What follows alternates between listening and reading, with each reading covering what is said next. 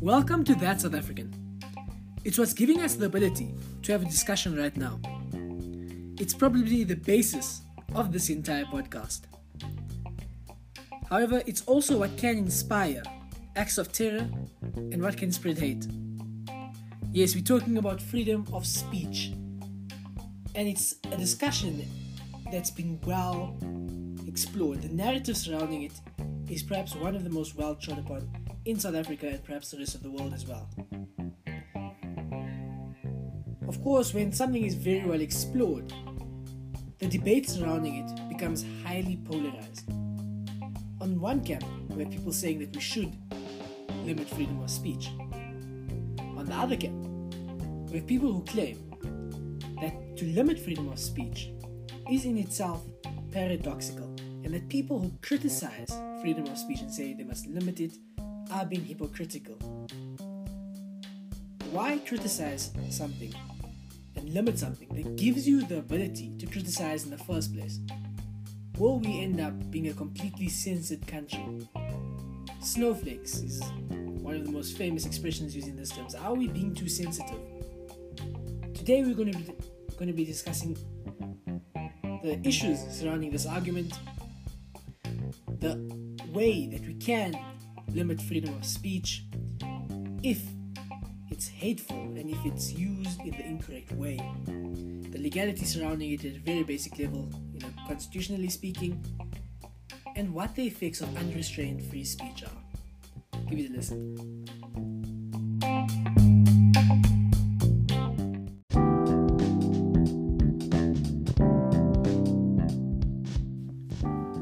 Let's start with a few clarifications.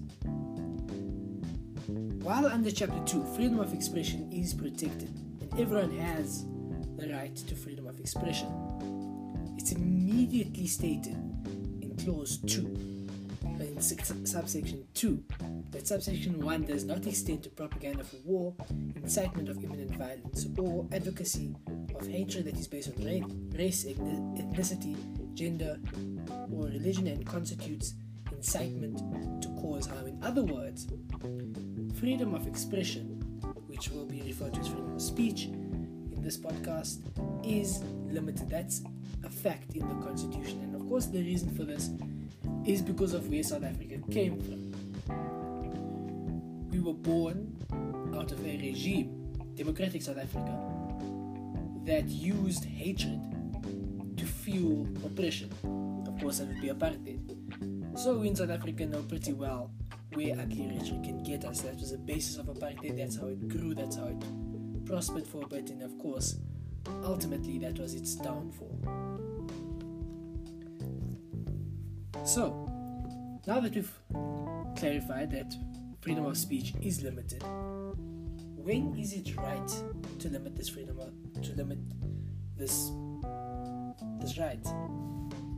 And of course, the Constitution already provides for that. States that if it's incitement for harm, if it's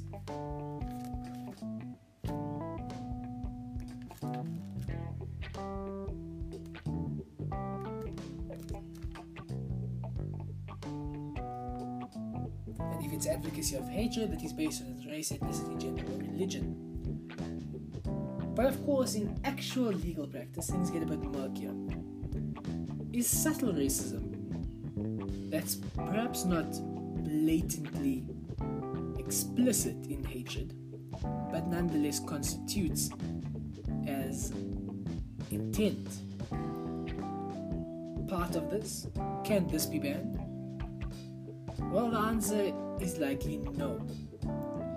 We've seen this in court cases throughout South Africa, in which, while there may have been intent to advocate for, for hatred and incitement of imminent violence, although this is slightly rarer.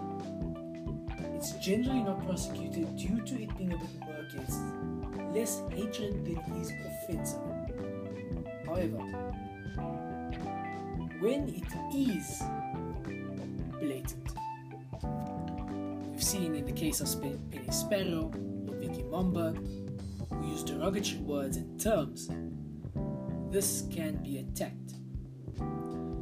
We've seen it more recently with BLF, who are at the moment in court and may not be able to run for the election, although the court case has appeared quite late, and as you know, court cases do take some time. So it does have to be blatant. But who decides what's blatant or what's not? Of course, this is a rebuttal to this. Who decides if something is hatred rather than offensive? Can this not be used as a tool of censorship? Could you not say that, for example, distribution of land to black people, because white people are privileged enough to have land, could that not be hatred? Could it also not could it also not be used as a political tool, used to silence critics? The answer, in my opinion, is no. As I said, it has to be extremely blatant, and there are very few cases in which the courts will be prepared to censor something that is not blatantly hatred. Penny Sparrow, Vicky Momberg, possibly the BLF, will all be prosecuted on the basis that it is extremely obvious. You do not have to be very intelligent to know that the K word is extremely dangerous, and when you use it, you are advocating hatred. Clearly, it's a well known fact. So it will be limited to this if there is limitation of this right. And of course, you must remember while every right can be limited, this can always be challenged. Under section 36, still in chapter 2, you have to take into account that the limitation is reasonable and justifiable in an open and democratic society based on human dignity, equality, and freedom. In other words, it still has to be an open society. You can't ever close down our society. You can't censor it entirely because this is not provided for. And no other law entrenched in the Bill of Rights except in this section 36, and with this in mind, can be even in a state of emergency, there's, there's the table of non derogable rights, in which an open society is still guaranteed. So now that we've clarified that freedom of speech can be limited and how it can be limited, why should we limit it?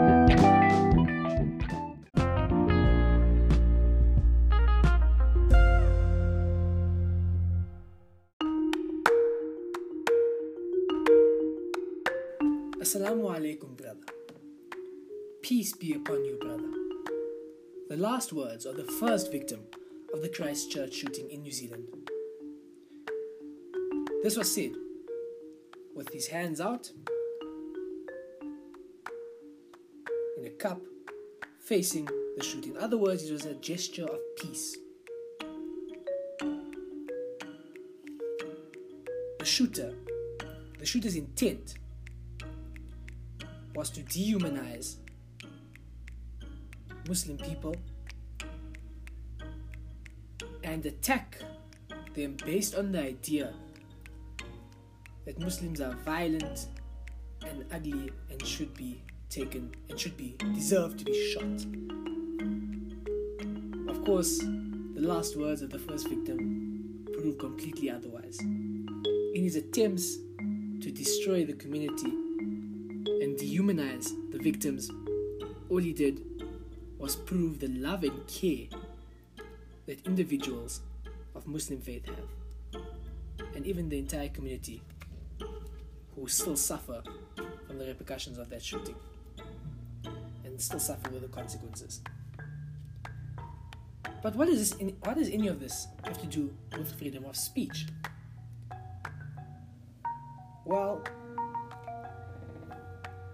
The shooter was inspired by rhetoric. Most actions have preeminent rhetoric. He felt comforted by the fact that rhetoric such as Kill Muslim Day in Europe, and of course Trump's and, and of course Trump's Muslim ban in America are accepted and normalized in society. So his step up to violence is nothing more than that a step up from what's normalized in society. This shooting and many other mass shootings in the world are indicative of where uncontrolled rhetoric can go, where uncontrolled freedom of speech can go, where rhetoric should be limited.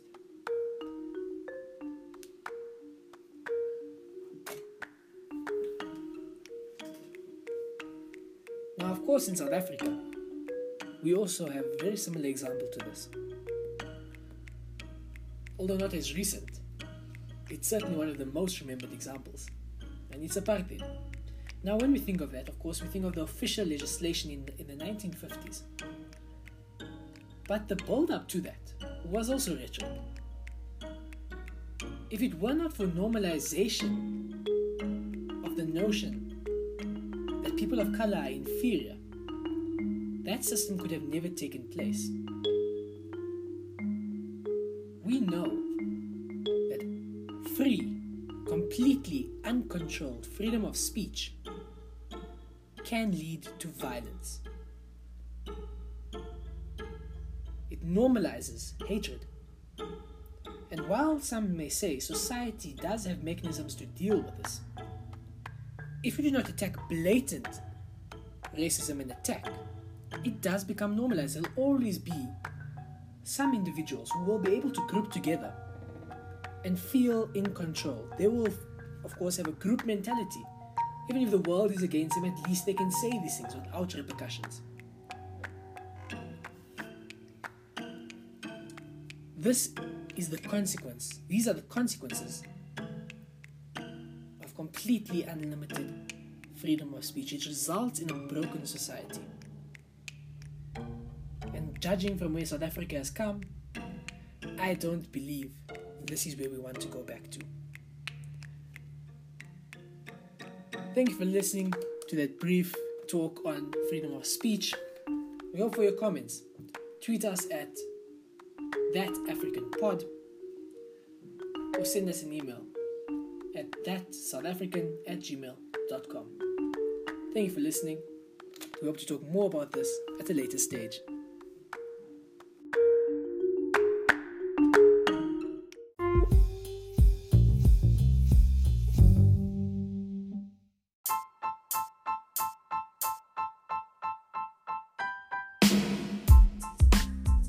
Listening to That South African. Now, we are a small team, so we can only publish so many episodes.